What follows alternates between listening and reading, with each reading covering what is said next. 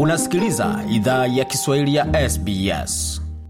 Waendelea kuisikia idhaa Kiswahili ya SBS na kuna migodi migerano katika studio zetu. Kwa sasa tunazungumzia swala zima la nishati, hususan nishati mbadala katika matumizi yetu ya kila siku hapa nchini Australia. Je, ni kipi ambacho tunaweza tukafanya kuisha kwamba tunakuwa pengine na bili ambazo tunaweza kazimudu vizuri zaidi, pia na gharama inakuwa si kubwa sana, na masuala ya mazingira pia yanazingatiwa kupitia matumizi yetu ya nishati. Muundo mpya wa deta iliyopo imetoa taswira ya siku zijazo ambako kila paa ya nyumba itakuwa na kifaa cha sola, hatua ambayo itawaruhusu Australia kufanya biashara ya umeme na kupiga jeki bajeti za nyumba zao. Deta hiyo inasema kuwa wadhibiti na wa, wanahitaji fanya biashara ya umeme iwe rahisi, ila nyumba na biashara nchini ziweze uza uzalishaji wa ziada wakati wa masaa ya asubuhi na mchana hadi wakati wa kilele cha mahitaji ya matumizi ya jioni. Fikiria ulimwengu ambao kila nyumba ina vifaa vya sola. Kuna gari inayotumia umeme ndani ya gereji na mabwawa ya kuogelea yanapashwa joto kwa nishati mbadala. Daktari Gabriel Kuiper amefanya hivyo tayari. Amepata kinachojulikana kama rasilimali za nyuma ya mita, kwa mfano nishati kutoka vifaa vya sola. Gari za umeme na rasilimali zingine zinaweza tumia mahitaji ya nishati si tu ya nyumba na, na biashara, ila mfumo mpana wa umeme pia. Ila mfumo huo unaweza tumikaje? Dr. Kuiper ni mtaalam wa rasilimali ya nishati inayosambazwa au kwa ufupi DER katika taasisi ya nishati, uchumi na uchambuzi wa kifedha. Katika muundo wake mpya wa deta iliyopo, ameelezea jinsi watumiaji wanaweza faidi. Huyu hapa na maelezo zaidi.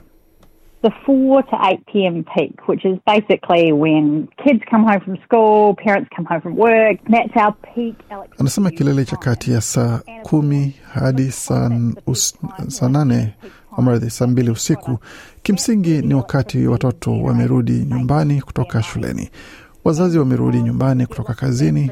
Huo ndio wakati wa kilele wa matumizi yetu ya umeme, na bila shaka huo ndio muda wa kilele wowote wa kifaa chochote, na ndio wakati wazalishaji wa umeme hutengeza hela zao pia.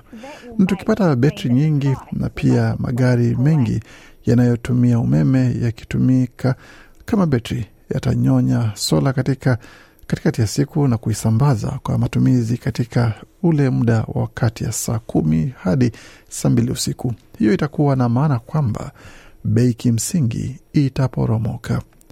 Daktari Koipa amesema pia kwamba wadhibiti wanastahili fanya biashara ya kuuza umeme kuwa rahisi ili nyumba na biashara ziweze uza uzalishaji wa ziada wakati wa mchana kuelekea kilele cha mahitaji ya jioni.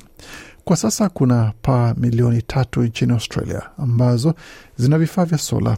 Daktari Kwepa ameongezea kuwa wakati kampuni za umeme huwa zinasaidia wamiliki wa nyumba kusambaza umeme, viwango hivyo havitoshi.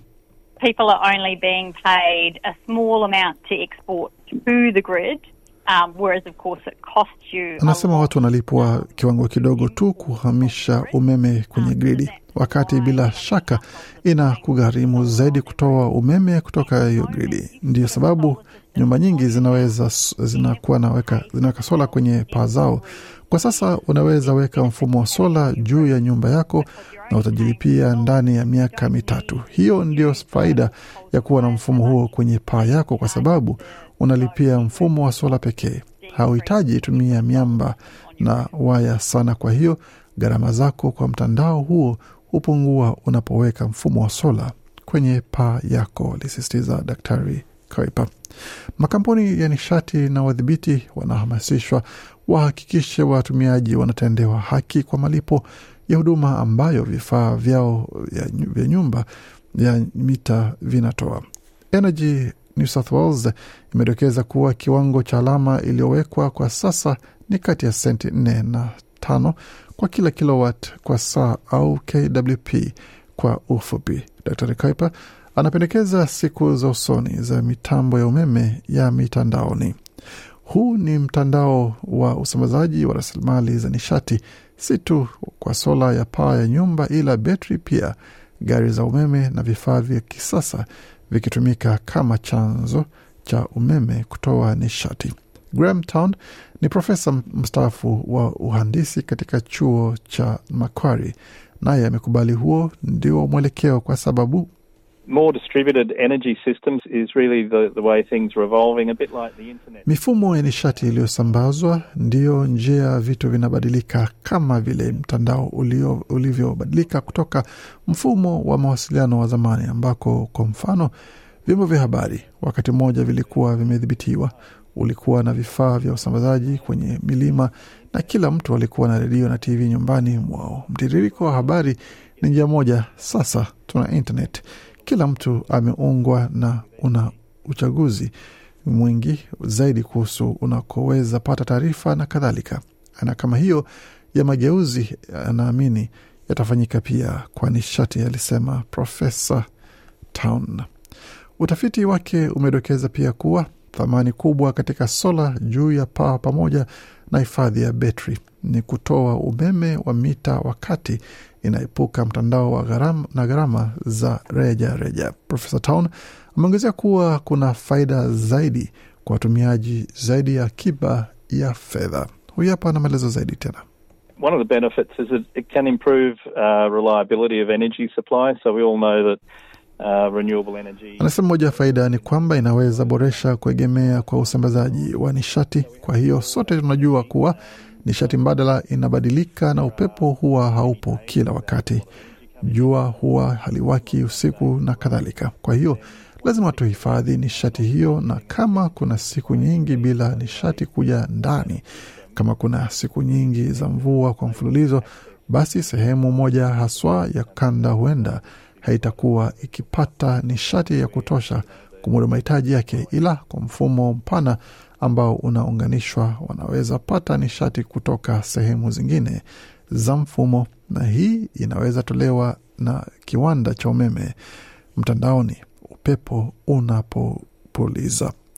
Kuna faida pia kwa mazingira haya katika siku za usoni kwa viwanda vya umeme wa mtandaoni. Carl Tinderman ni mtafiti mkuu wa suluhu za mazingira katika shirika la Climate Council of Australia. Alipozungumzia swala hili, alisema kwamba Currently, the grid uh, is still um, on, on average. anasema kwa sasa mfumo wa umeme bado kwa wastani unazalishwa kwa mafuta na kwa hiyo wanazalisha hewa chafu nyingi. Wakati uzalishaji wa sola nyingi unafanyika, electrons hizo zinazalishwa kuunda umeme, na kimsingi hakuna hewa chafu inayohitajika kujenga vifaa vya sola pamoja na kuviweka, ila ni kidogo sana kulinganishwa na mafuta. Kwa hiyo ni ushindi mkubwa na ni mazingira pia inakuwa mshindi mkubwa ila rasilimali za kusambaza nishati haziji bila ukosoaji na hatari pia. Sababu ni mfumo wa usambazaji unaotegemea kusambazwa kwa taarifa. Kuimudu moja ya uwezekano wa tisho ni usalama wa mtandaoni. Profesa Town amesema kwamba ni sehemu ambayo inahitaji kudhibitiwa kwa makini na It becomes more complicated the more distributed the system uh, becomes for a number of reasons. Anasema inakuwa vigumu zaidi jinsi mfumo huo unavyosambazwa kwa sababu kadhaa. Katika mfumo wa sasa inajere- inaleta kubwa pamoja na usambazaji wa umeme katika njia moja kupitia mistari ya usambazaji kwa kila nyumba ya mtu na mashirika kadhaa ambayo yako njiani yanaodhibiti na kuisimamia. Unapokuwa na mfumo wa usambazaji, unahitaji dhibiti mfumo huo ukitumia teknolojia. Kwa hiyo internet inakuwa sehemu ya mfumo wa nishati, inahitaji dhibitiwa vizuri ili makundi mabaya yasiweze ingia na kuvuruga mfumo huo, alisisitiza Profesa Town. Kwa makala na mengine mengi kama haya unaweza kuyapata kwenye tovuti yetu anwani ambayo ni sbs.com.au mkwaju Swahili. Makala aliandaliwa na waandishi wetu Keira Hein na Gode Migerano. Hii ni idhaa Kiswahili ya SBS. Penda, shiriki, toa maoni. Fuatilia idhaa ya Kiswahili ya SBS kwenye Facebook.